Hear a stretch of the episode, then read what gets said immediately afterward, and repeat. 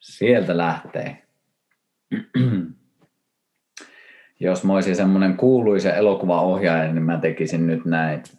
Take two, otto kaksi, nimittäin nyt mennään. Mun vieraana on Päivi Kaskimäki. Moikka Päivi, vihdoin me saimme systeemit toimimaan. Moikka Teemu. Joo, tosi hienoa oppia jälleen vähän jotain uutta tästä ihmeellisestä nettimaailmasta. Kyllä. Ja nyt äh, kysyn saman kysymyksen, minkä kysyin tuossa äskenkin. Minkä sä sanoit, että tuo taulun nimi on? Zolkinin taulu, vai mikä se oli? Joo, se on tehty tuommoinen värillinen juliste tuosta muinaisesta Maija-kalenteri Zolkinista. Et siinä on niin yksi ruutu on yksi päivä ja sitä sitten päivä kerrassaan, ruutu kerrassaan seurataan. No niin. Ja sulla on Maija-hommat ollut ilmeisesti aika kauan hallussa. Milloin sä oot ensimmäisen kerran tutustunut aiheeseen? Mä oon tutustunut Maija-kalenteriin. Ihan ensikosketus oli kaksituhattaluvun aivan alussa. Tuolla messuilla, muistaakseni minä olen messut Helsingissä, törmäsin sellaiseen naishenkilöön näiden kalentereiden kanssa ja siitä alkoi meidän yhteys ja hänestä Anneli Leivosta tuli mun Maija-opettaja ja sitten mä sitä harrastelin ensin ja sitten siitä tuli työ ja nyt olen Maija-astrologina ja selvännäkijänä yrittäjänä toiminut kolmetoista neljätoista vuotta, kolmetoista mm. niillä kieppeillä. Aivan. Mulla ei itsellä ole oikeastaan hirveästi Maija-juttuihin mitään kontaktia ja kosketusta, että ainoat oikeastaan mitä on tullut, niin on aina silloin kun on sua nähnyt ja se on ollut meikäläisen oikeastaan ainoa oppia. Näin niin rehellisyyden nimissä, niin ennen kuin olin mitenkään esimerkiksi sun työnkään, työhönkään tutustunut, niin ajattelin silleen, tälleen perus tuomitsevalla asenteella, että se on varmaan jotakin humpuukia, että ei siinä ole varmaan mitään järkeä. Tyylisesti, mutta on ollut tosi jotenkin hauska itse huomata se, että eihän mä siis, mä en tiedä edelleenkään kyseisestä systeemistä mitään, mutta se aina kun ollaan sun kanssa juteltu, niin onko mä ihan hakoteilla? Mulla on jotenkin semmoinen fiilis, että tämmöistä kyseistä menetelmää katsoa maailma voisi pitää aika lailla myös itse tutkiskeluvälineenä. No ehdottomasti. Kyllähän tämä on semmoinen äh, henkilökohtainen itseensä kehittämisen työkalu ja, ja, ja sitten ää, itsen tutkiskelun työkalu ilman muuta. Ja sitä kautta myös, että tämä kalenteri kertoo, miten ajanvirta liikkuu tällä hetkellä. Ja moni ihminen on todennut, että heidän se syntymä Maija-merkki on jopa täsmällisempi kuin esimerkiksi länsimaisen astrologian. Toki ne kulkee käsi kädessä. Koska muinaiset maijat on ollut astronomeja ja astrologia ja ne on ollut kyllä niin taitanut ton ajan. Ne on jotenkin ymmärtänyt, mitä on aika ja miten aika kulloinkin liikkuu ja että se on syklistä.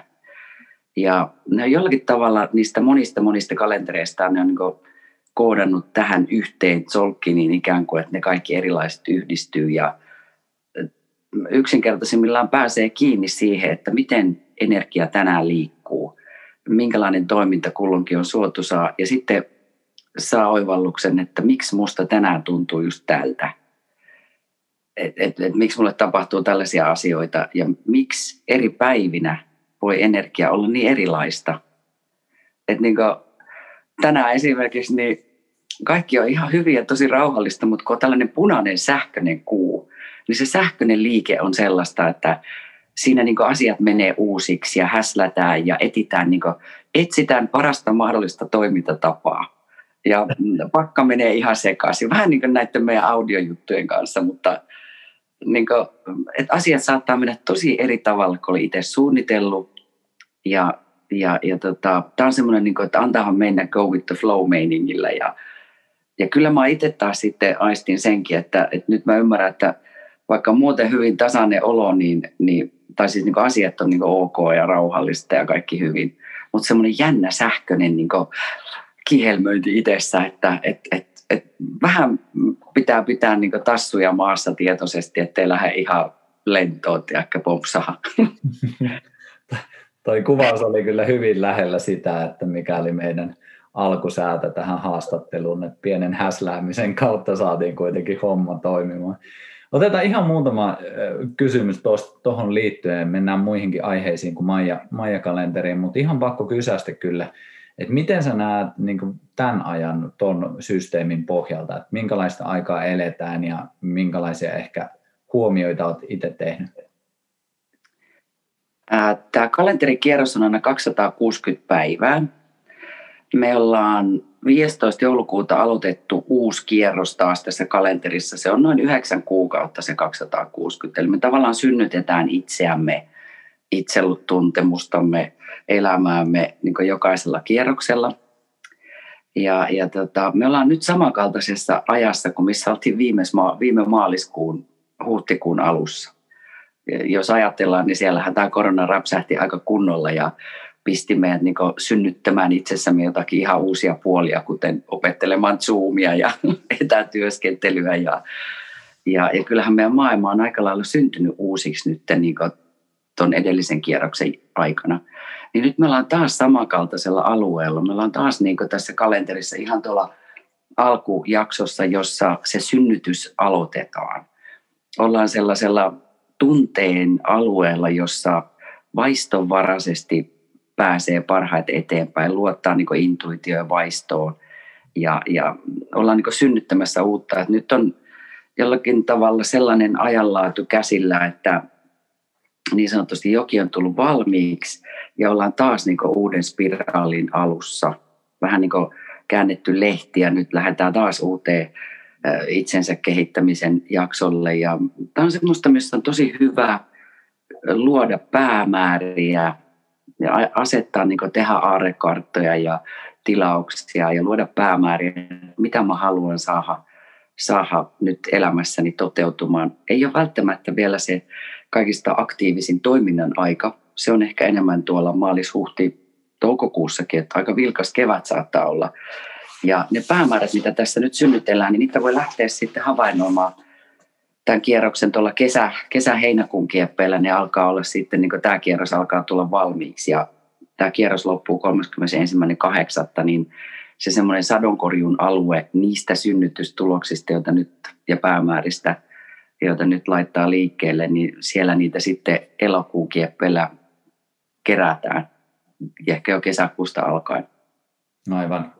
Tosi kiehtovaa. Itse tein toki silleen hyvin loogisistakin syistä, kun tuossa vaihtui vuosi, niin ensimmäinen video, mitä mä tein, oli ensimmäinen ensimmäistä, missä puhuttiin juuri tavoitteiden luomisesta ja nyt äh, uusien äh, suuntaviivojen vetämisestä. Ja niin kuin sanoin, niin en todellakaan tiedä mitään Maija, Maija-säteistä, mutta hyvin synkroniassa ainakin sen kanssa, että silloin oli. Mä ihan pikkusen voisin kysästä tuosta mun henkilökohtaisesta, että mä en tiedä, pystyykö sä näin hatusta vetäisemään, mutta mä oon syntynyt siis kahdestoista kahdestoista kahdeksankymmentäkaksi, niin osaatko sä siitä sanoa mitään? Pystyykö sitä esimerkiksi katsoa, että mitkä on ehkä mun haastekohdat elämässä tai mitkä on vahvuudet tai vai mi- mi- miten sitä luettaisiin? Pystyykö sä siitä mitään sanomaan?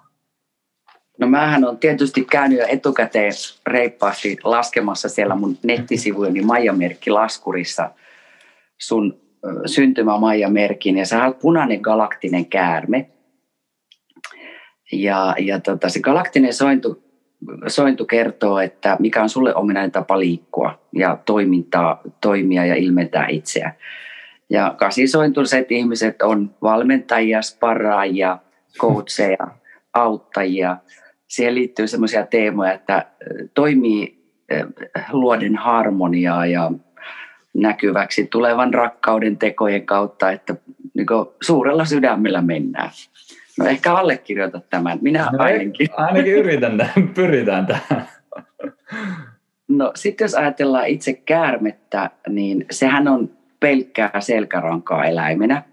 Eli se on siis niin kuin kundaliinienergiaa, elämänvoimaa ja sellaista elämän sykettä.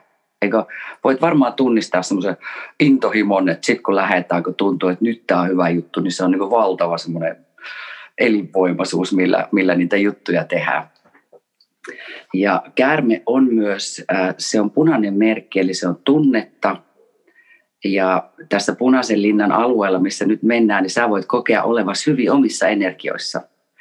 koska se on sulle samankaltaista suotusta aluetta. Ja, ja, ja käärme niin kuin menee hyvin vaistonvaraisesti ja fiilistelee ja tunnustelee. Ja siellä on se semmoinen intuitiivinen perstuntuma mukana koko aika. Että et vaikka siellä on se järkevyys ja analyyttisyys, niin siellä on myös vahva intuitiivinen puoli mukana. Ja, ja uskallus heittääntyä ja mennä sen hyvän fiiliksen vaistonvaraisen tiedon mukaan. Ja käärme on myös johtava laatu. Mutta mä sanoisin, että sä oot niinku, niinku tunteella johtava enemmän kuin jollain pelkällä järjellä. Kylmät väreet menee ainakin. No käärmeet usein reagoi keholla. Se on kehotietoisuus ja siellä on hyvin vahvassa roolissa iho.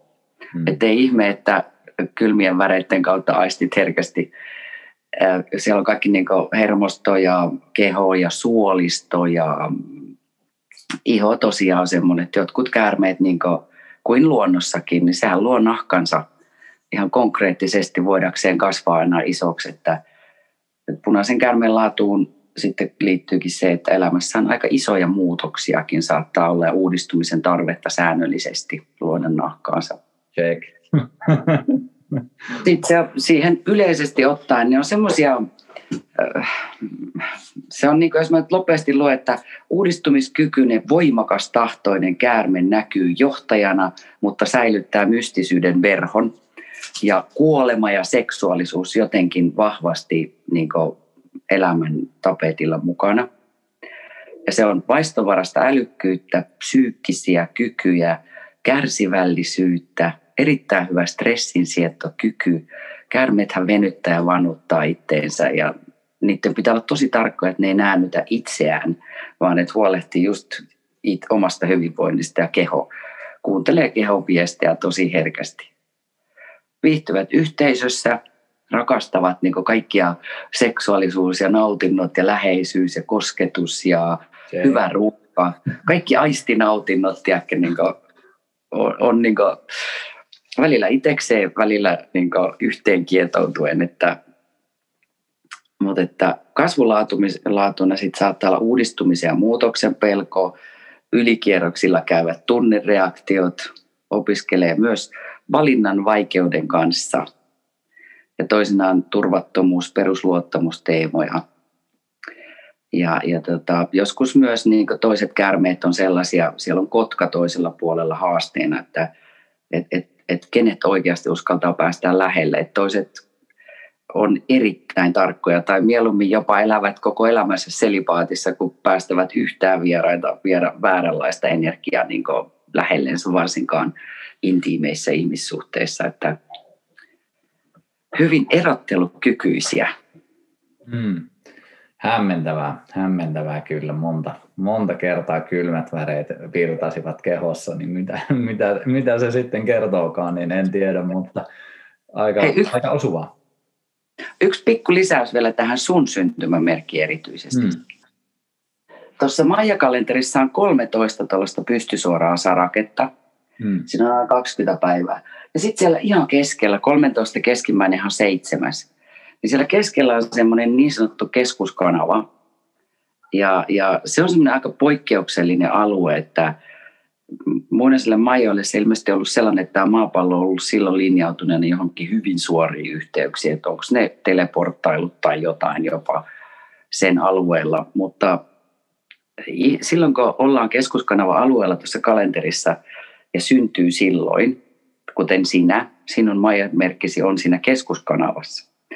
Ja se tekee ihmisestä aika poikkeuksellisen, jotenkin erityinen olemus, erityinen persoonallisuus, vahva elämän missio, saattaa kokea olevansa eri planeetalta kuin muut ihmiset, katselee asioita hyvin niin kuin paljon ehkä laajemmasta perspektiivistä tai eri näkökulmasta kuin muut, ymmärtää jotenkin tätä näkymätöntä maailmaa, psyykkistä maailmaa enemmän tai se kutsuu jotenkin itseään. Vahva, vahva erityinen ja persoonallinen, toisinaan hyvin poikkeavakin persoonallisuus, kun syntyy keskuskanavaan. Hmm. Sauli Niinistökin on esimerkiksi syntynyt keskuskanavassa. No niin, Minä ja Sauli, ketä meitä olikaan. Oi että, ihan vitsi mahtavaa. Jätetään no niin. Meikäläinen tässä vaiheessa, voidaan palata sitten kasvatusten enemmän jäi. Monta, monta asiaa vielä mietityttämään, mutta tuota, ihan näin niin kuin yleisesti ottaen, jos, jos jotenkin tiivistäisi tämän, niin mulla jotenkin kiehtoo se, että miten ihmeessä, niin kuin, koska itsekin on aika paljon just alkuperäiskansojen viisautta pyrkinyt ammentamaan ja pyrkinyt tutkimaan sitä, että miten ne on ymmärtänyt esimerkiksi oman paikkansa siinä luonnossa, ja en tiedä yhtään alkuperäiskansaa, mikä olisi kokenut esimerkiksi itsensä erillisenä luonnosta, mitä tuntuu, että nykyään tehdään aika paljon, että, että kun ei asuta luonnossa, ei ehkä suoraan itse oteta mitään ruokaa, että kaikki mennään jotenkin vähän välimutkan kautta.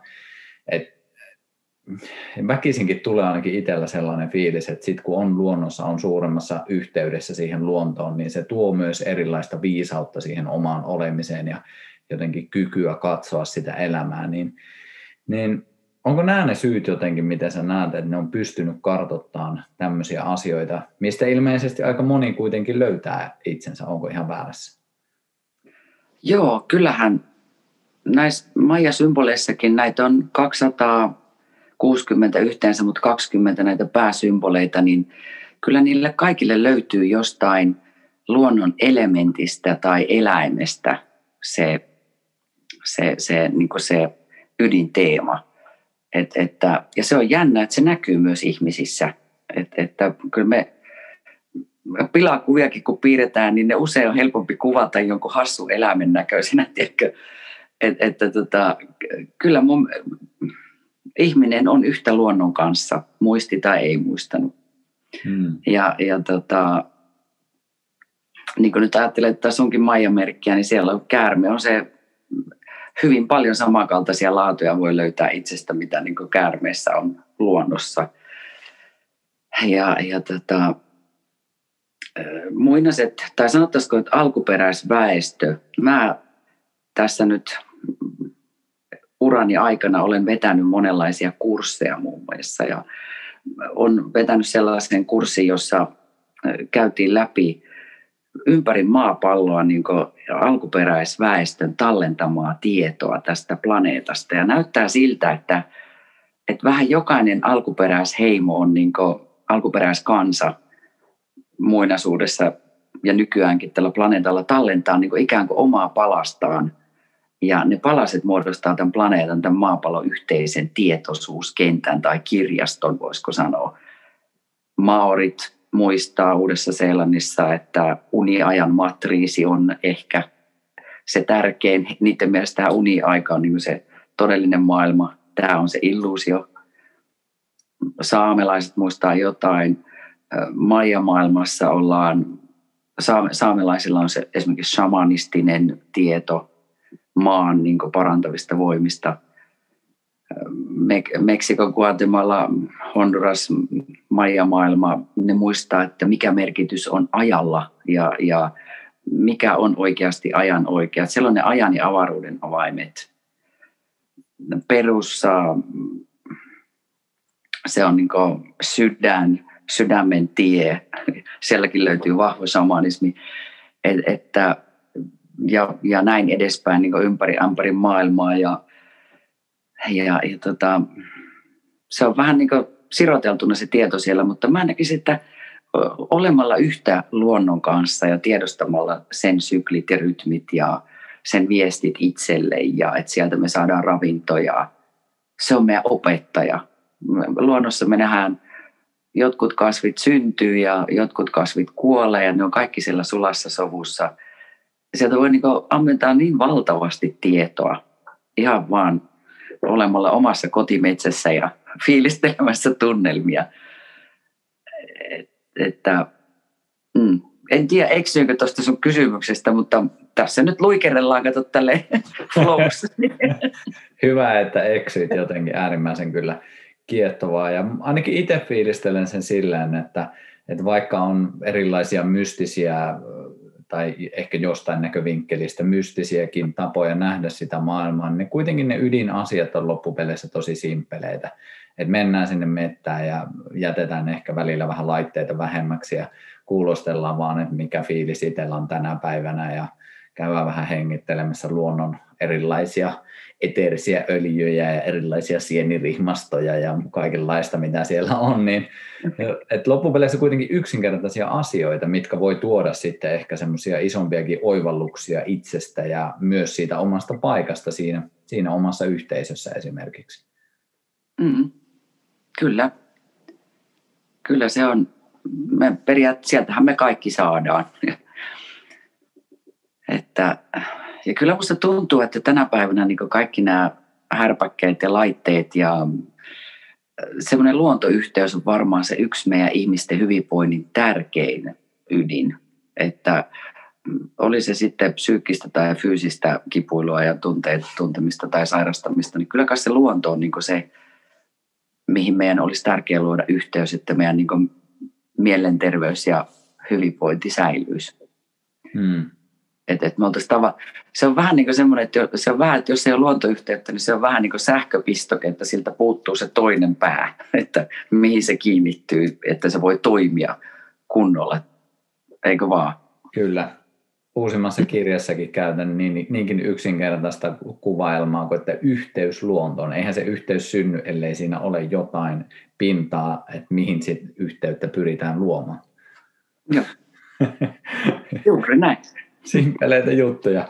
Jätetään tämä. Tästä voidaan jatkaa joskus ehdottomasti enemmän. Tämä on kyllä kiehtovaa näin äh, kaverille, joka ei tiedä mitään aiheesta. Mutta toinen aihe, mistä meillä oli vähän, vähän fiiliksiä, että mistä olisi kiva jutella, niin lähdetäänkö vahvoista naisista liikenteeseen? Se oli oikeastaan semmoinen ydinsana, mikä mulle jäi meidän aamun viestittelystä mieleen. Niin ensinnäkin, miksi, miksi tämmöinen pomppasi sulla mieleen? No, no tota, tietenkin se tuli siitä, se, jotenkin se vaan tuossa istui takkatulilla, että no niin, nyt tämä kokonaisuus on koossa, että, että, että Teemu kanssa olisi hyvä jutskailla tällaista, kun Teemu, sä oot näiden miesteemojen kanssa tekemisissä, niin ää, se oma havainto siitä, että oikeasti suomalaiset naiset on kyllä melko hirmu vahvoja, vahvoja naisia ja herkkiä miehiä täällä Suomessa minun mielestäni. Toki ei voi nyt niin yleistää, mutta ehkä se miestenkin herkkyys on siellä sisun alla piilossa.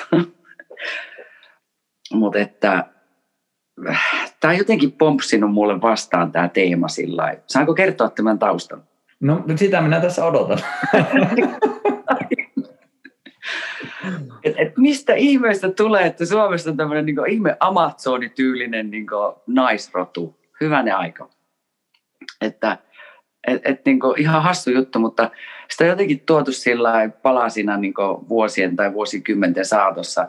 Taisi alkaa siitä, että yksi amerikkalainen äh, ihminen, joka oli tekemisissä myös silloisten vallanpitäjien kanssa, jotka sattuu olemaan aika lailla naisia, niin sanoi mulle, että tiedätkö, että suomalaiset naiset, hyvänä aika, kun hän joutuu olemaan niiden kanssa tekemisissä, hän pelkää niitä. Että hän ei missään muualla maailmassa... On, on niin kuin, hän on tavannut naisjohtajia ja vallan huipussa olevia naisia, mutta ne, miksi suomalaiset naiset on niin pelottavia? Mikä teissä on? Ja yleensäkin. Ja sitten vuosia myöhemmin toinen amerikkalainen mies sanoi, että, että te suomalaiset naiset olette kyllä upeita, mutta teidän miehet ei tai oikein tajuta, miten hienoja te olette. Ne, ne niin kuin ottaa teidät jotenkin itsestäänselvyytenä tai ne, ne ei niin kuin taju, taju ymmärtää teitä, teidän arvoa. Ja sitten, et ei tarvitse mennä kun lautalla yli tuonne Tukholmaan, niin siellä on jo aivan erilaista. Että siellä niin jotenkin naiset, niiden feminiinisyys, miehet, niiden maskuliinisuus, se on jo aivan erilaista kuin Suomessa. Ja olen tietysti itsekin huomannut vuosien saatossa, että Saksassa tai Englannissa naiset on aika erilaisia. Ne on, niiden feminiinisyys on jotain sitä, miten se nyt sanoisi, erilaista kuin meidän suomalaisten. Ja, ja tota, suomalaiset naiset on saanut äänioikeuden jo ensimmäisenä tai toisena maailmassa ja mitä kaikkea. Ja, ja tota, miehet on ollut sodassa ja naiset on täällä pyörittänyt lapset ja viljat ja huushollit ja ollut tosi vahvoja silloinkin. Ja, ja sitten, no sitten, tästäkin on jo vuosia puu, puumuseo tai... näyttely. Punkaharilla on se Lusto. Siellä oli semmoinen jännä näyttely,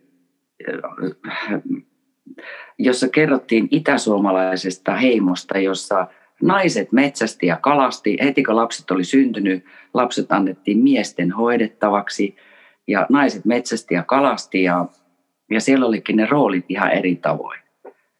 Ja, ja se on omalaisensa tarina. Mä en ole sit, sitä joku helsinkiläinen tutkija sitten tutki, mutta hän päätyi johonkin sellaisiin sfääreihin, että tai sitten tutkimukset jäädä, niin kuin, tai ne ehkä piilotettiin, mutta se, jotenkin se tarina siellä on niin jossain olemassa. Mä en ole löytänyt sitä nyt netistäkään enkä mistään.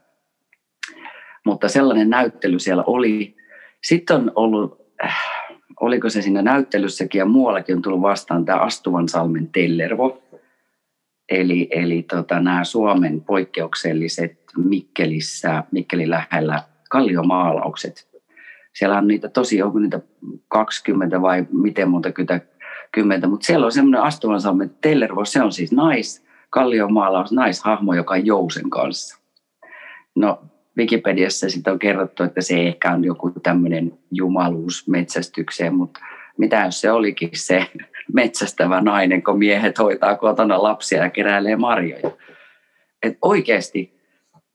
Ja, ja tota, no sitten ehkä viimeinen niitti oli se tähän vuosikausien keräämis- tai tämmöiseen tipottelutyöhön, että naiseuden äärellä tai suome- suomalaisen naisteeman ympärillä, että, että tota, ää, ystäväni Koskelan Virpi laittoi laitto ihan vaan, että hei, että hän on täällä tällaista Kaltiolehteä. Se on pohjoisessa ilmestyvä kulttuurilehti ja se oli numero kuusi vuodelta kaksituhattakahdeksantoista. Ja, ja tota, sieltä hän oli, ää,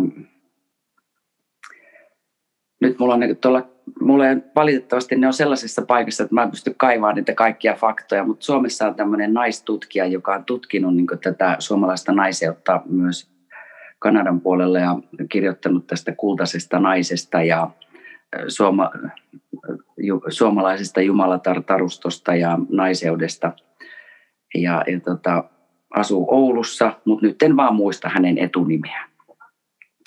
Ja, ja tota, hänen kirjastaan oli ollut jotakin kuvia, sit, joita tämä mun ystävä Virpi lähetti ja siellä oli tämmöinen niin kuin vanha muinainen kartta, Muskovi-kartta, joku pla- Plata-osio, jossa niin Suomen alueen tai Suomen kieppeillä on semmoinen niin naishenkilö, joku pitkä sauva kädessä.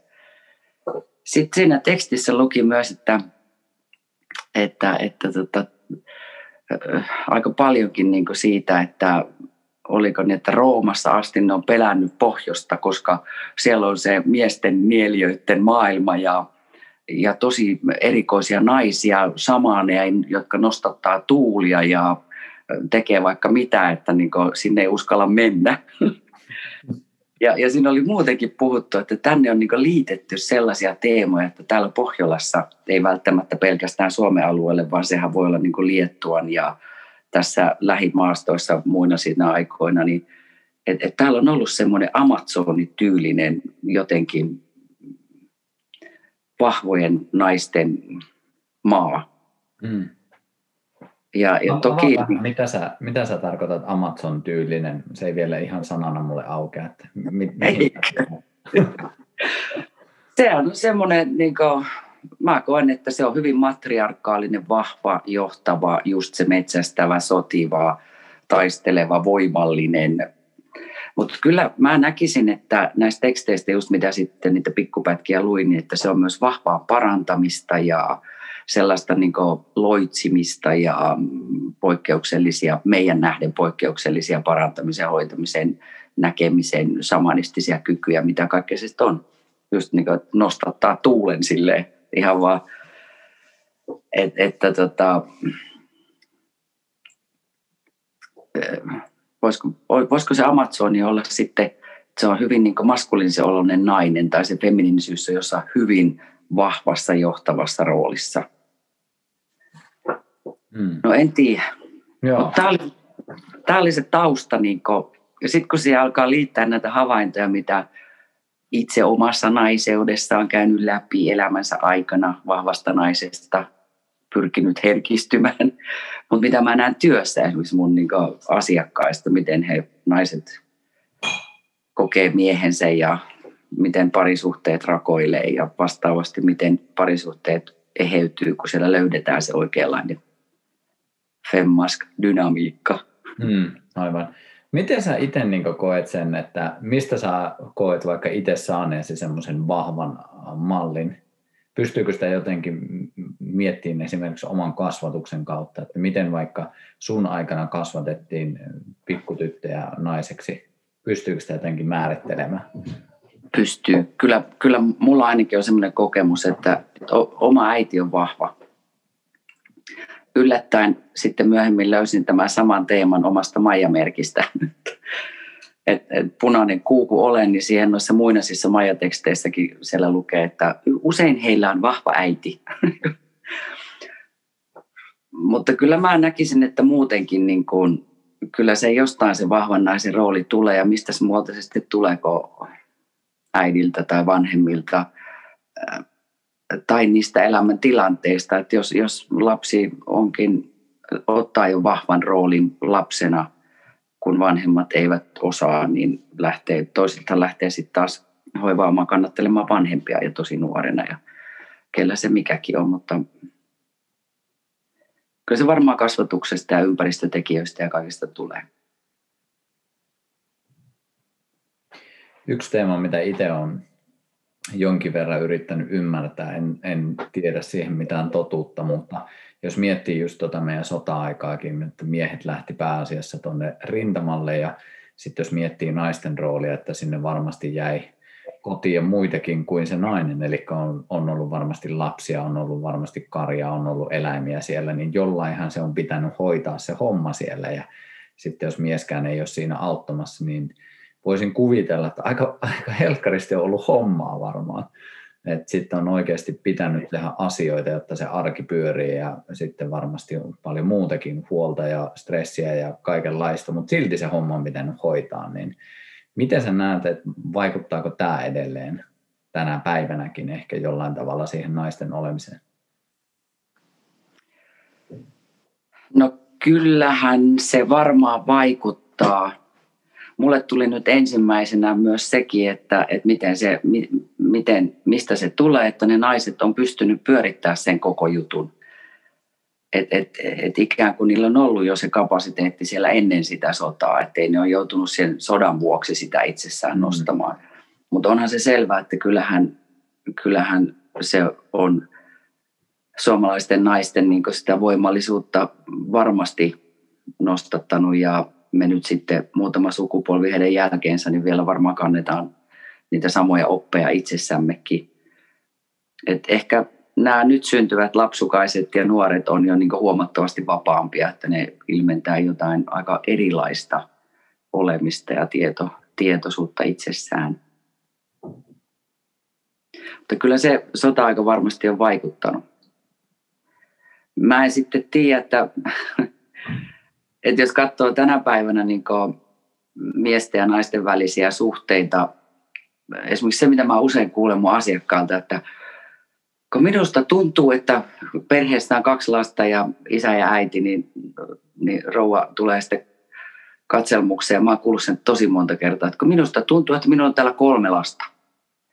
Että et niin no, syyt voi olla vaikka mitään, mutta, mutta se, että usein nainen päätyy jotenkin olemaan sellaisessa vastuullisessa roolissa, että niin kuin siitä kodista. Se on aika usein, kun mä kuulen, että sit nainen hoitaa talouden ja laskut ja lapset ja kouluviemiset ja harrastukset ja matkan suunnittelut ja sisustukset ja ruoan suunnittelu ja ruoan tekemisen. Niin kuin periaatteessa ikään kuin naiset on haalinnut kaikki hommat itselleen. Ja usein sellaiset, joku sitten sanoo, että, niin, että no, kun ei se osaa, niin parempi tehdä itse, kun ei sitä tule mitään. Ja vaikka miten pyydät, niin ei se tee. Ja miehillä vissi on vähän tällainen asenne, että no hoja sä. Että, että niin kuin,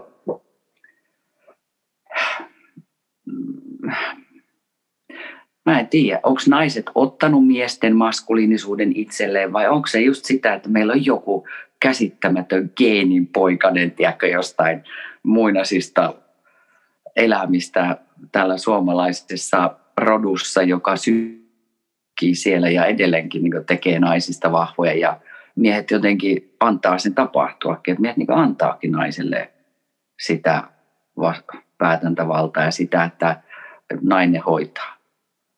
No, mutta sitten niiden parisuhteet voi huonosti, kun eikö se parisuhde mene niin, että se mies soutaa sitä parisuhteen venettä, mies maskuliini kuljettaa ja nainen sitten istuu siellä veneen perässä eikä souda, kun mies soutaa. Niin meillä on vissiin niin kuin, sitten usein niin, että se nainen on se, joka sitä parisuhdettakin kulettaa ja soutaa. Ja, et, et, et onko se, että naiset ottaa sen maskuliini roolin itselleen niin helposti ja, ja miehet jotenkin helposti myös antaa sen. Ja onko se sitten sitä, että ne äitit, ne vahvat äitit tai ne suomalaiset voimanaiset kasvattaa poikiaankin tietyllä tavalla, että he jotenkin oppiikin jo sen, että lapsuudestakin sen naisen roolin. Että naiset on vahvoja ja antaa niiden hoitaa, niin pääsee helpommalla.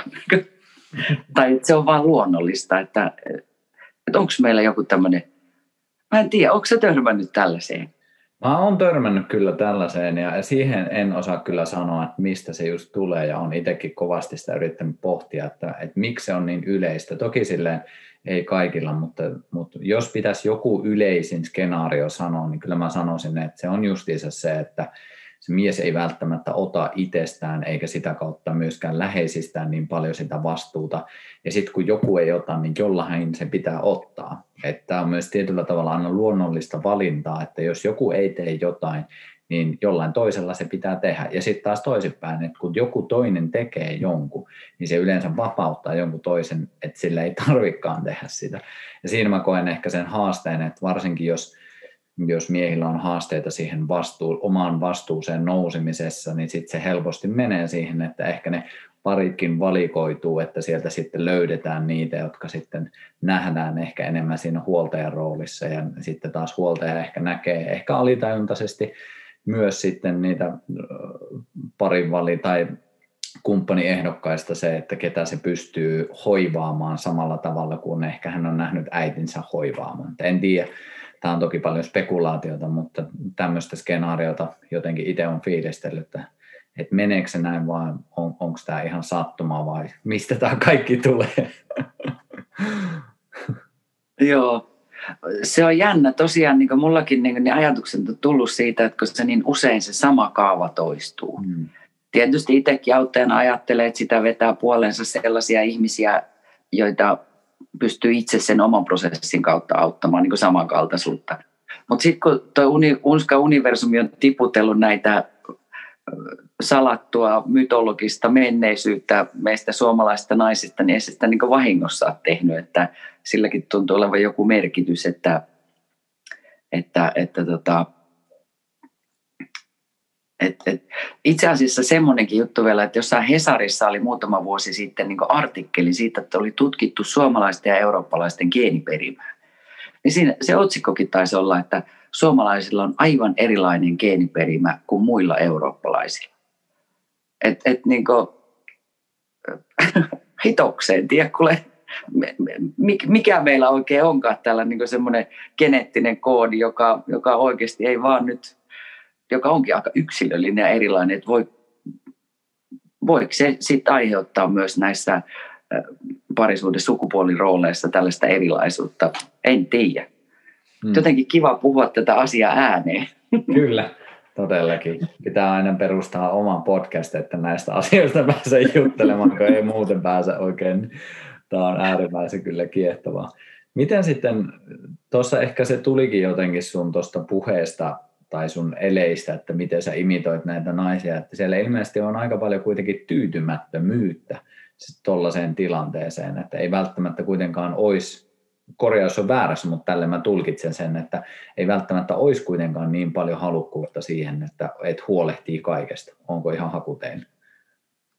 Joo, kyllä, kyllä se on just se, että et, et sitten nämä naiset myös kaipaa niin kuin sellaista kumppania ja haluaisi muutosta siihen, että, että ei, he, ei he itse viihdy siinä sellaisessa parisuhteessa, jossa, jossa se mies on se hoivattava ja kannateltava.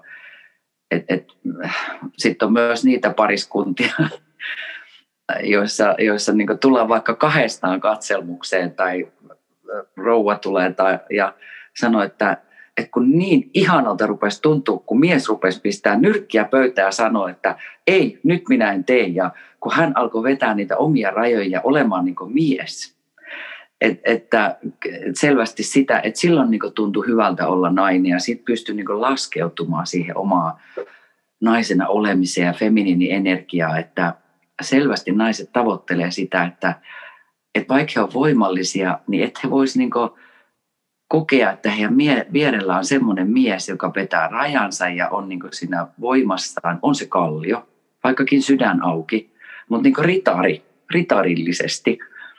Et, et on kuitenkin maskuliinienergiassa sydän auki ja sellaisena niin kuin omat rajat selkeinä ja huolehtii itsestä. Ja, mutta että se, silloin nainen voi, niin kuin, naisessa nousee se feminiinienergia ja se vahvakin nainen niin kuin voi antautua, että ah, tämä tuntuu ihanalta ja tällaista liittoa mä haluan. Ja, ja, ja tota, se, se sitten muuttaa koko parisuhteen suuntaan semmoinen, niin että se on hyvinvointi, hyvinvointia kummallekin.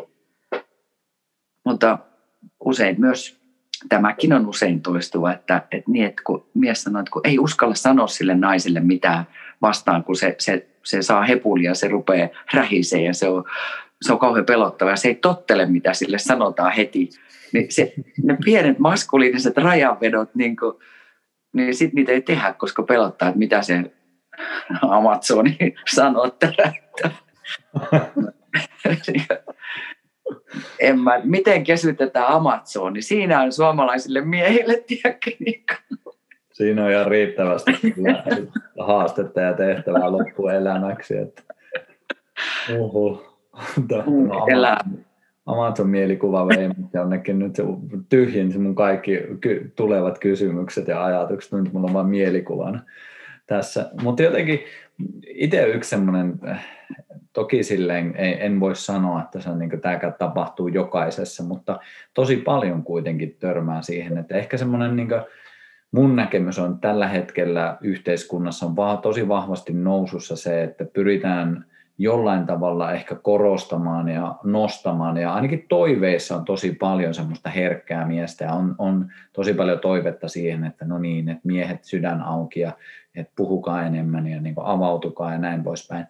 Ja sitten kuitenkin samaan aikaan aika usein siellä parisuhteessa itsessään, että sitten että sit jos se toinen, tässä tapauksessa ehkä mies menee siihen niin kuin pehmeämpään olemiseen, niin sitä aletaankin kuitenkin kaipaamaan sitä, että missä on se maskuliinisuus, missä on se soturi, missä on se kuningas, missä on ehkä se, joka osaa niin kuin pistää niitä rajoja ja myös hoitaa sitä omaa kuningaskuntaansa, näin jos arkkityyppiajatuksilla leikitään hetken aikaa, niin, niin, niin se on jotenkin, en nyt sano, että se on aina ristiriitana, mutta se on vaan kiehtova havainto itse jotenkin huomannut, että ehkä se toive on monesti siihen suuntaan, että avautukaa, mutta sitten kun ne avautuu, niin sitten olisikin toive, että no, älä nyt kuitenkaan noin paljon avautu. Oletko törmännyt tämmöiseen? Niin, aina on jotain. Mitä tahansa teet, niin aina on jotain, vaan menee väärin vinksalleen. Joo, kyllä mä oon myös sitä niin kuin aistinut, en ehkä niin paljon, että tietysti suurin osa mun asiakkaista on naisia. Ja, ja tota, et sen takia mä oon vähän enemmän niin kuin osaan puhua tästä naisnäkövinkkelistä ja mitä niin kuin naiset tuntuu kaipaavan. Mutta äh, kyllä se, kyllä se niin kuin, että, että joku pitäisi huolta kuningaskunnasta, niin on semmoinen, mitä usein mä koen, että naiset kaipaa. Mutta se on ihan totta, että se on tietysti hyvin yksilöllistä, että ensin, ensin kaivataan sitä sydämellistä ja aitoa tuntevaa miestä, mutta sitten loppuviimein se vaatiikin opettelua, että miten alkaa hyväksyä se herkkä ja tunteva ja aito mies. Ja, ja Ja, ja tota, ei se olekaan sitten ihan niin itsestäänselvä. Ja sittenhän se vaikuttaa tietysti, jos toinen kumppani muuttuu, mies muuttuu niin kuin aidommaksi ja tuntevammaksi ja tiedostavammaksi itsestään ja rajoistaan kaikista, niin, niin sehän pistää prosessit liikkeelle tietysti sitten siinä naisessakin. Ja hän joutuikin katsomaan itseään ja niitä omia keskeneräisyyksiä. Ja jos ei siihen pysty, niin silloin, silloin tulee vaikeuksia varmaan sitten keskenäänkin, että halusi, että pysy samanlaisena kuin ennen, niin mun ei tarvitse katsoa näitä mun haavoja. Hmm. Tämä on varmaan kyllä ihan puoli ja toisin, että ei se ole pelkästään niin kuin...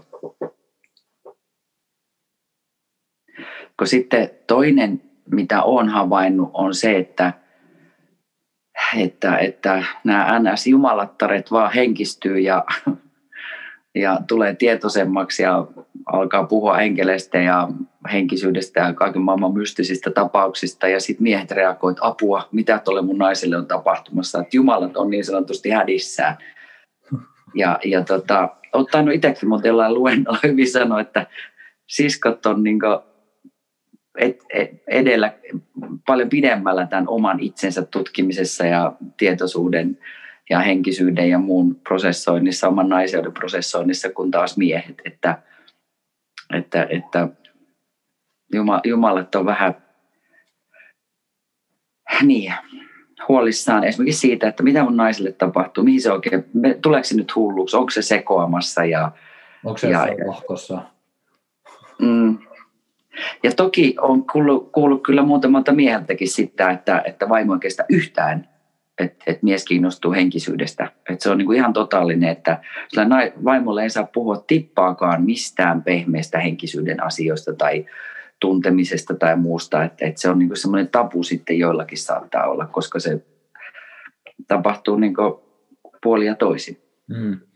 Yksi semmoinen, tähänkään mulla ei ole valitettavasti hirveätä todistusaineistoa näin niin tieteen puolelta, mutta semmoinen oma havainto ja tunne on siihen suuntaan, että, että tällä hetkellä kun on jonkinlainen semmoinen toive siihen miesten avautumiseen, mä itse just fiilistelen ja uskon jollain tasolla, ei tietenkään kaikilla, mutta joissain tapauksissa voi olla sekin, että, että on ehkä halu siihen, on ehkä se kykykin, että pystyisi menemään, mutta sitten on just se semmoinen alitajuntainen pelko siihen, että on ehkä kokemuksissa tosi paljon niitä vahvoja naisia, ja sitten voi olla just se pelko siellä sisimmässään, että nyt jos mä vaikka herkistynkin tässä, niin onko se sittenkään ok? Että se jotenkin pelkää sen toisen reaktion kautta sitä omaa avautumista ja sitten ei välttämättä tee sitä, varsinkin jos on ehkä jossain pitemmässä suhteessa, missä on jo tietyllä tavalla vakiintunut se, että miten ollaan ja sitten pitäisi murtaa se tapa, millä ollaan. Niin se on vaan semmoinen, minkä halusin tähän sanottaa ja en tiedä kolahtaako se kellekään, mutta jotenkin itse on tunnustellut asiaa vähän tältä kantilta. Joo. Tähän kohti haluaisin sanoa, että, että kun me tälleen niin kuin omista havainnoista ja kokemuksista puhutaan, niin ei meidän varmaan tarvitsekaan kaikkea niin tieteellisesti ensin perustella, että se resonoi niille, joille sen kuuluu resonoida. Jos ei resonoi, niin sitten ei tarvitse ottaa niin vakavasti, että me ollaan tässä niin kuin inspiroimassa sun kanssa, uskoisin, juuri näiden omien havaintojen kautta, koska kyllä se sitten, kun tietyt havainnot ja tietyt asiat toistuu ja toistuu ja tiettyjä ajatuksia, niin kuin sullakin toi on noussut, niin se on varmasti silloin tarkoitettu jaettavaksi ja se on, antaa jotakin idean siemeniä ja ymmärrystä itsestä tai asioista niille, kelle, ketkä sen tarvii. Kyllä, ja monestihan ne havainnot tulee sitä kautta, että peilaa omaan elämään ja itseensä ja itsekinhän minä tunnistan tietenkin tämän ilmiön itsessäni, että kyllähän se on varsinkin silloin, silloin kun lähti vähän murtamaan, käärme lähti luomaan taas uutta nahkaansa, niin, niin jonkinlainen semmoinen tietynlainen häpeä siihen, että niin kuin tykkääkö musta kukaan nyt, kun mä oonkin tämmöinen ja miten tässä käy. Varsinkin sitten läheiset ihmiset jännitti tosi paljon siinä, niin ehkä sitäkin kautta on jotenkin herkistynyt sitten fiilistelemään sitä, että en mä varmaan yksin ole tämän asian suhteen, että varmaan joku muukin näin kokee. Ja sitten toinen asia, mikä on mun mielestä ihan hyvä sanoa, että vaikka me puhutaan nyt tässä mies-naisteemoista, niin kyllähän nämä teemat mun mielestä on olemassa ihan kaikissa ihmissuhteissa ja kaikissa, missä on jollain tavalla maskuliininen ja feminiininen olemus toistensa kanssa tekemisissä, että on ne sukupuolet sitten mitä tahansa, että mun mielestä tätä voi kuulijakin kuunnella silleen, että vaikka me puhutaan ehkä tämmöistä heteronäkökulmasta ja kokemuksista, niin sitäkin voi sit muuttaa siihen omaan kieleen ja ajatukseen enemmän sopivasti, niin ehkä silloin löytää näistä teemoista myös itseään jollain tavalla enemmän. Joo, mä oon ihan täysin samaa mieltä, että kyllä ne löytyy ne samat prinsiipit ja teemat ja kasvukohdat niin kuin ihan kaikenlaisissa pariskunnissa ja parisuhteissa. Että. Mm. Miten sä näkisit sitten tuonne, että mikä on, että nyt jos otetaan hetkeksi se olettamus, että suomalaiset naiset on äärimmäisen vahvoja, niin mi, miten sä jotenkin lähet kannustaan, valmentaan, neuvoon, opastaan, olemaan tukena siinä, että jos sitten haluaa, haluaakin jossain vaiheessa elämää ilmentää ehkä enemmän sitä pehmeyttä, tai valitse parempi sana siihen sopivaksi, jos toi ei, ei toimi? Ää, mun mielestä suomalaiset naiset on tosi vaativia. Ne on vaativia itselleen, kun ne, ne haluaisi niin kuin olla pullantuoksuisia, teho-uranaisia ja kaikkea mahdollista. Ja nämä odotukset ja paineet niin kuin yhteiskunnalta ja ympäristöstä ja informaation kautta on tosi kovat. Äitiydessä, kuinka kasvatat lapsesi, miten syöt, mitä teet työksesi, minkälainen uraa, pukeutumiset, kaikki. Niin että et me yritetään olla niin, niin täydellisiä, varsinkin siinä jossain, niin kuin, no ei nyt voi sanoa mitään ikäryhmää, mutta jos ajattelee, että nainen, joka on niin sanotusti pesärakennus, tiedätkö, niin kuin semmoinen valtava vietti päällä, kun etii tästä täydellistä ja Ja, ja tota, mutta ollaan jo hyvin armottomia itselle, oltiin sitten rakentamassa pesää tai ei, ja vaaditaan itseltä paljon. Ja sitten päädytään vaatimaan siltä kumppanilta myös tosi paljon. Varmaan tämä kulkee myös mie- mie- miehillä, että miehet myös asettaa korkeita tavoitteita ja vaatimuksia itselle. Että, mä en tiedä, ehkä meillä on sellainen niin kuin armottomuus. Mä sanoisin, että ensin kannattaisi olla armollinen itselle ja hyväksyä itsensä sellaisena keskeeräisenä ja, ja, ja just sellaisena kuin on. Ja, ja sitä kautta olisi helpompi löytää se armo sitä kumppaniaankin kohtaan.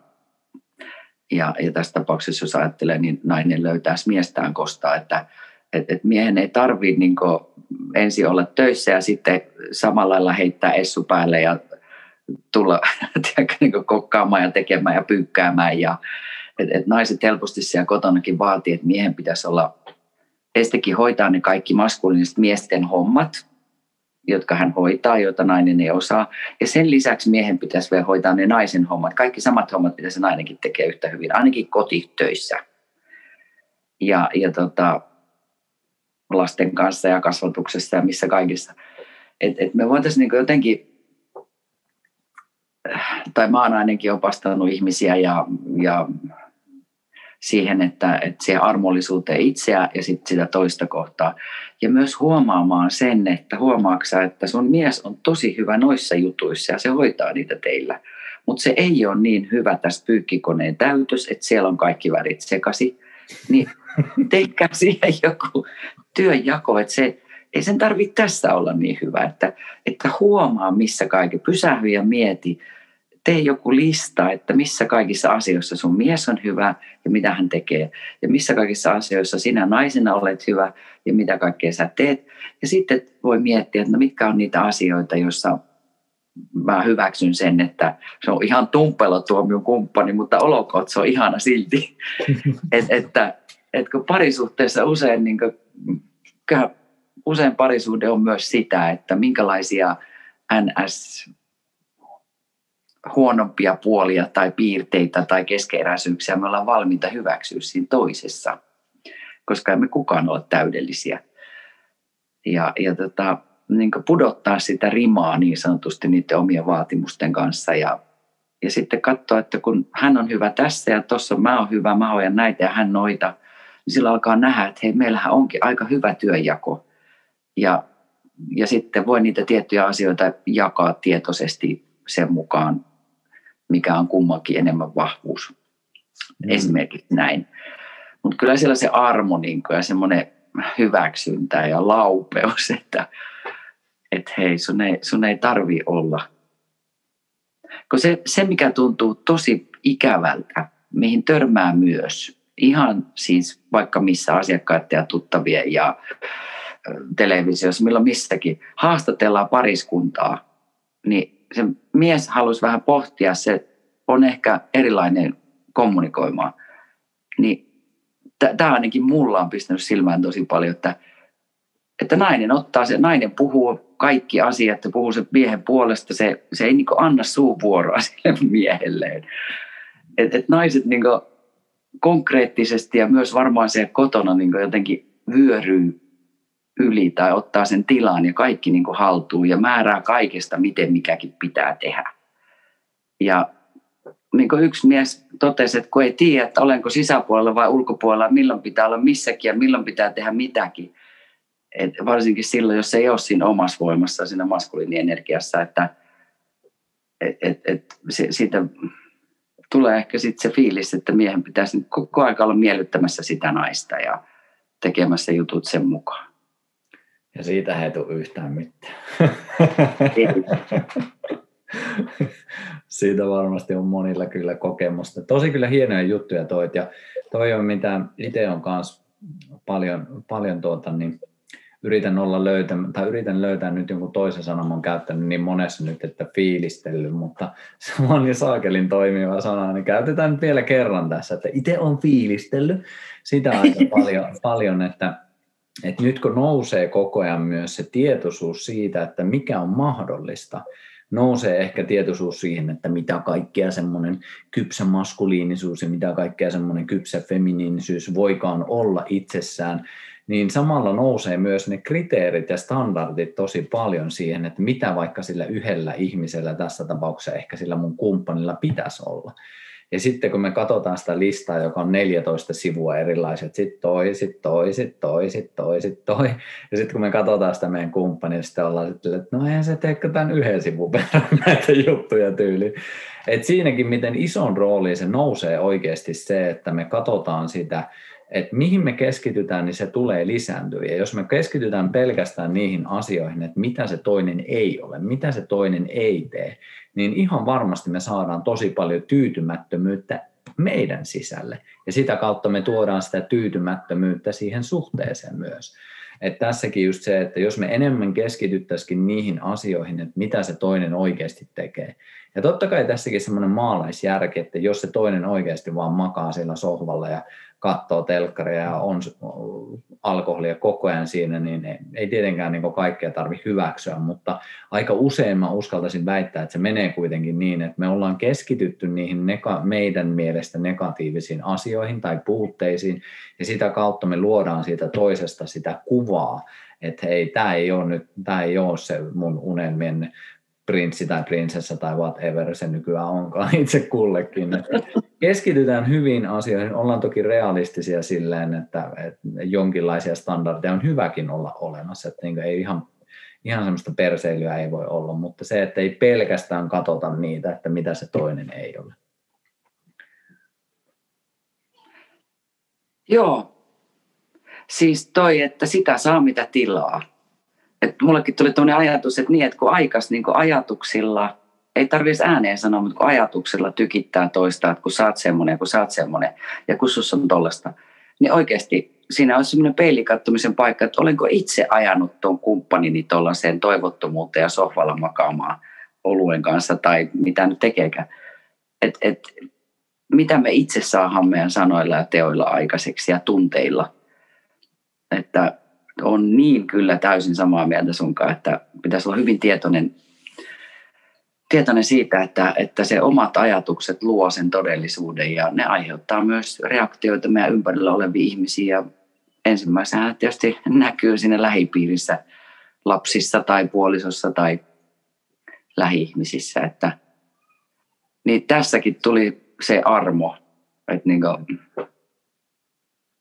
Mutta tokihan jokaisella on se oma persoonallinen tiesä, eiköhän me olla kenestäkään vastuussa siinä mielessä, mutta aina voi kuitenkin tarkistaa sitä omaa ajattelumallia ja sitä, että ajattelenko positiivisesti, olenko kannustava vai ajanko sitä toista sinne sohvaan niin omilla ajatuksilla, niin sanotusti negatiivisilla ajatuksilla. Kyllä, juuri näin. Ja just jotenkin tosi tärkeää myös se, että kuinka paljon antaa tilaa asioille. Et monesti tuntuu, että sitten just sillä, niin kuin itsekin niin kuin mä huomaan sen, että mä oon aika nopea syklinen ja mulla alkaa nopeasti, tai saattaa aika pienissäkin asioissa sillä alkaa turhauttaa sille, että eikö tämä homma nyt etene. Ja sitten mä teen itse sen.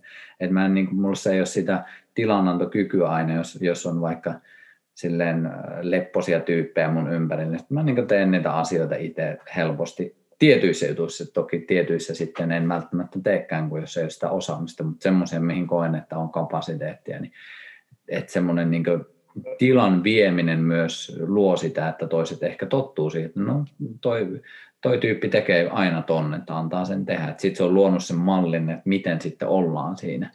Ja toinen semmoinen, mikä nousi myös mieleen, että mikä helposti ehkä tapahtuu, niin on myös se, että meillä on päässä joku oletus, meillä on päässä joku toive, mutta me ei koskaan sanota sitä. Joo, just tämä. Kuinka todennäköistä on, että se toinen nappaa sieltä niin kosmisista virroista. Ehkä joku nappaa, mutta no ainakin on sen verran barbaarivia, että en mä nappaa. Mä haluan, että se mulle sanotaan, että sano suoraan ja sit, sit mä ehkä tajuan sen neljännellä kerralla. Nyt me päästiin aiheeseen, kato, kun meillä on Amazonit ja barbaarit. Kyllä, totta. Nyt se alkaa se palapeli tässä rakentua. Hei, me aletaan päästä puuroytimeen. Mutta joo, siis mä oon niin samaa mieltä, että ilmaisen mitä haluat ja mitkä on tarpeet, silloin vasta muut voi tietää, mitä sä tarvitset ja auttaa sua. Mutta jos sitä aina mennä töhöttää ja tekee kaiken, niin sitten alkaa tulla kyllä semmoinenkin olo, että on aika itsestäänselvyys. Ja muut ottaa itsestään selvästi ja kukaan muu ei niin kuin sano, että vedä niitä rajoja sille itselle, kun se oma itse. Mutta tiedätkö, mikä kysymys mulle kanavoitu? Kanavoitu. No, että semmoinen, semmoinen, että uskaltaako olla mies? Siis nyt kun meillä on ollut kyllä vähän tähän vahvat naiset, herkät miehet, että... Et, mitä se sussa herättää tällainen? Uskaltaako olla mies? Uskaltaako niin, kuin, niin sanotusti symbolisesti iskeä sen nyrkin pöytään ja sanoa, että nyt tämä, tämä barbaari on tämän perheen kuningas ja nyt tehdään näin. Ai ei. Onko he? Oho, niin. Äärimmäisen kyllä siisti kysymys. Ja yksi semmoinen äh, kulma, mitä on pohtinut, niin just se, että että jos miettii tietyllä tavalla sitä ehkä stereotypista historiaa, mikä ollaan luotu siitä, että meillä on ollut tämä patriarkaalinen ja miehet on alistanut naisia, nö, nö, nö, mitä varmasti on siis tapahtunut, en, en halua sitä niin kuin kieltää. Mutta äh, ehkä siitä jätetään myös monesti se sanomatta, että onhan miehikin alistettu ja miehiä alistetaan edelleen. Nyt jos miettii vaikka niin suuri, suuri osa, tai en, en voi sanoa suurin, mutta suuri iso osa tapahtuu esimerkiksi tänäkin päivänä raiskauksista miehiä kohtaan vankiloissa. Ja tämähän sivuutetaan yleensä aika nopeasti. Mutta se pointti on oikeastaan enemmän tässä se, että, että miehet on myös, musta tuntuu, ei tietenkään kaikki, mutta osa alitajuntaisesti pelkää mennä semmoiseen aggressiiviseen, vahvaan, juurevaan kunkkumeininkiin, koska siinä on ehkä just liitoksia siihen, että mitä me ollaan tehty historiassa. Ja sitten mitä me ollaan tehty historiassa on tietenkin väärin ja se ei, ei ole ok näin niin kuin ihmisyyden näkökulmasta kenellekään sukupuolelle, on se mille tahansa. Mutta just se, että jos meillä on semmoinen äh, tosi vahva kritiikki ollut sitä kohtaan, että mitä miehet on ollut, että tämä ei ole muuten ok, mikä on tosi tärkeää, että on vedetty niitä rajoja, mutta mikä se ehkä niin kuin haastekohta tässä ajassa musta tuntuu, että on, että niin kuin tosi moni ei uskalla mennä semmoiseen terveeseen aggressiivisuuteen, niin kuin vaikka siihen, että joskus se niin kuin nyrkkipöytään näin niin kuin vertauskuvallisesti, että tuo sitä omaa ääntä, tuo sitä voimaa, tuo ne omat rajat, ei tietenkään silleen, että satuttaa toisia fyysisesti, ei tietenkään silleen, että rupeaa alistamaan toisia, mutta se, että kun meissä jokaisessa ihmisessä on tietyt tunteet kuitenkin, että ei myöskään niitä pulloteta ja piiloteta tuonne, varsinkaan sillä uhalla, että et, et me ei sitten itse olla rehellisiä itsellemme ja me yritetään helposti ehkä mennään siihen miellyttäjän rooliin. niin kyllä mä itse näen, että aika monella on vaikeuksia just tuolla alueella, että mennä se siihen kohtaan, että miten mä oon terveesti, että miten mä löydän tervettä aggressiivisuutta itsestäni, miten mä löydän sitä soturiaspektia, miten mä löydän sitä kuningasaspektia, joka ei itse asiassa alistakaan, vaan on justiinsa palvelemassa tätä mun perhettä, tätä mun yhteisöä tässä, niin kyllä musta tuntuu, että monilla pelottaa se. Ja mä uskon, että se historia, mistä me tullaan, niin se on osittain värittämässä myös sitä, että ehkä tässä ajassa pitää löytää semmoisia terveempiä tapoja, että siinä on myös se turvan kokeminen säilyy sitten niillä ihmisillä, varsinkin sitten, jos on lapsia sun muita, niin mä uskon, että se on varmasti itse kullekin haasteellista. Joo, toi on muuten ihan totta, että siellä, siellä on nämä molemmat puolet, jos ajattelee tälleen, että siellä on tosiaan niin kuin ehkä semmoinen N S-alitajuinen huono omatunto näistä miesten kaltoinkohtelusta naisia kohtaan ja, ja, ja on täysin samaa mieltä, että kyllä, kyllä naiset on aika alistavia, brutaaleja miehille ja onhan perheväkivaltaa tosi paljon, jossa nainen on väkivaltainen miestään kohtaan. Et, että, että, mutta joo, kyllä toi resonoi, resonoi kyllä sekin. Tämä meidän mie- mies, matria- patriarkaalinen menneisyys. Ja sitten kun siihen yhdistää nyt vähän sitä niin kuin sellaista tietynlaista jännää herkkyyttä, joka mun mielestä on ominaista suomalaisille miehille. Mä joskus, tämä on taas mun oma havainto, mutta onko se sitten niin, että sen takia meillä ehkä on alkoholismia kaikkea ja se alkoholi on tosi negatiivisessa roolissa meidän menneisyydessä ja edelleenkin vielä monelle. Monella on niin vähän negatiivinen suhtautuminen, koska se on saanut niin paljon aikaiseksi pahaa. Mutta ikään kuin se olisi semmoinen, että paetaan alkoholiin, koska ei saada sitä herkkyyttä miehenä. Niin sille ei ole luonnollista tapaa ilmentyä. Ei ole sitä miehen mallia niin isältä, niin poikakaan ei opista. Sitten se herkkyys pannaan piiloon jonnekin sisukkuuteen tai titteleitä tai saavutuksia tai ulkoisiin tällaisiin teemoihin. Statussymboleihin ja arvo, arvonimikkeisiin, tai sitten paetaan jonnekin alkoholiin, että saa niinku vähän rauhaa. Et, et, et tuli semmoinenkin, että onko se sitten, että enemmän pitäisi olla sellaista, että miten olla herkkä ja tunteva kuningas, oikeudenmukainen ja tasaveroinen omassa kuningaskunnassaan, että kuningatarkin voi hyvin. Juuri näin. Juuri näin. Se on oikeastaan se ydin, että mitä itsekin tässä pyrkii kartoittamaan, että kuinka tämä sitten tehdään. Niin, se juuri. Se on varmastikin, että itse minkä olen kokenut tosi tärkeäksi kaikille miehille, on, on esimerkiksi nuo miesten viikonloput, että, että poistetaan siitä se aspekti. Toki siellä käy muitakin kuin heteroita, en mä tiedä edes kaikkien orientoitumista, mutta just tämä pää, pääpointti, että poistetaan siitä ne naiset, jotka sitten ehkä on siellä arjessa jollain tavalla mukana ja jokainen, jokainen mies tietää, ehkä tämä on naisillakin näin, mutta jokainen mies kyllä tietää sen, että jos on kaksi miestä, kolme miestä istutaan jossain ja sitten siihen tulee yksi nainen, niin se dynamiikka muuttuu heti. Ihmisten käyttäytymiset, ihmisten alitajuntainen käyttäytymismalli aktivoituu ihan erilaiseksi ja sitten kun niitä poistetaan siitä, niin se kyllä antaa mahdollisuuden myös tutkailla ja tarkastella sitä omaa olemista ja se on kyllä itse silleen siistiä huomata, että niin kuin, mä näen niin kuin tosi paljon herkkiä miehiä, jotka sitten pääsee tiputtautumaan siihen, että ei tarvitakaan sitä alkoholia. Ei tarvita sitä tekosyytä, että nyt mä oon tässä juonut ja nyt nämä kyyneleet on tässä ok. Että kuinka moni on senkin nähnyt omassa elämässään, että kun se mies ottaa, niin sitten se itkee ja sitten se kertoo niistä asioistaan. Että sekin on ehkä enemmän semmoinen niin kuin iskostettu malli, että tämän jälkeen se on ok. Senpä takia mä otan tämän, koska mä tiedän, että mä pääsen siihen omaan herkkyyteen, johon siis voi päästä selvinkin päin, mutta itse olen kokenut just se, että monilla se pelottaa siinä omassa arjessaan tai pelottaa ehkä siinä omassa yhteisössään. Ja sen takia just se, että miehet miesten kanssa niin päästään vähän tyhjältä pöydältä luomaan sitten uudenlaisia ilmentymiä itsessään, jotka, joita voi viedä sitten sinne arkeen ja voi viedä sinne omalle kumppanille ja omaan yhteisöön, niin se on jotenkin siistiä kyllä. Kyllä.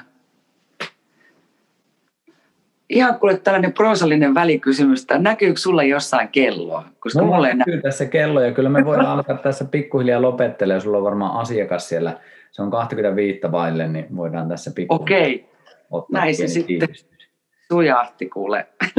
Mutta voitko jotenkin vielä, jos, jos ihan pienen viimeisenä kysymyksenä, että mikä olisi jotenkin sun ydinsanoma äh, tästä meidän keskustelusta? Mitä, mitä sulla nousee vielä mieleen, että miten tiivistäsit tänne, että mikä sulle oli tärkeää ehkä tästä na- naisten näkökulmasta? Mulle naisten näkökulmasta ja ihan viestinä kaikille miehille, että uskaltakaa olla just niin miehiä kuin olette.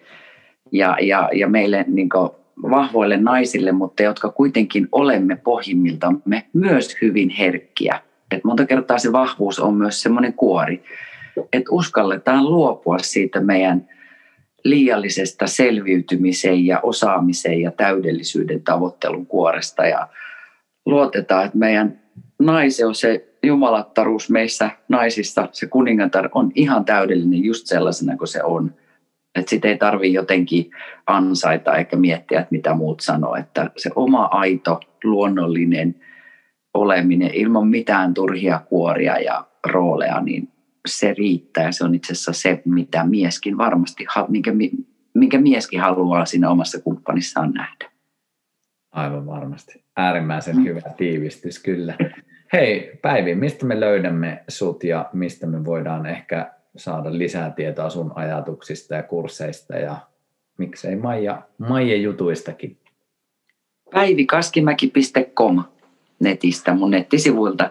Siellä löytyy tapahtumakalenteri ja siellä löytyy oma Maijan jäsenpalvelu, jonne voi liittyä seuraamaan Maija-kalenteria oman merkin myötä. Siellä on myös semmoinen Maija syntymämerkki laskuri, että kun sinne käy laittamassa syntymäaikansa, niin niin tota, sieltä saa semmoisen lyhyen luonnekuvauksen sitten siitä omasta Maija-merkistään. Ja siellä voi laskea vaikka sen kumppaninkin merkin ja katsoa, että ja on pikkusen kerrottu myös, että miten tietyt merkit käyttäytyy esimerkiksi parisuhteissa.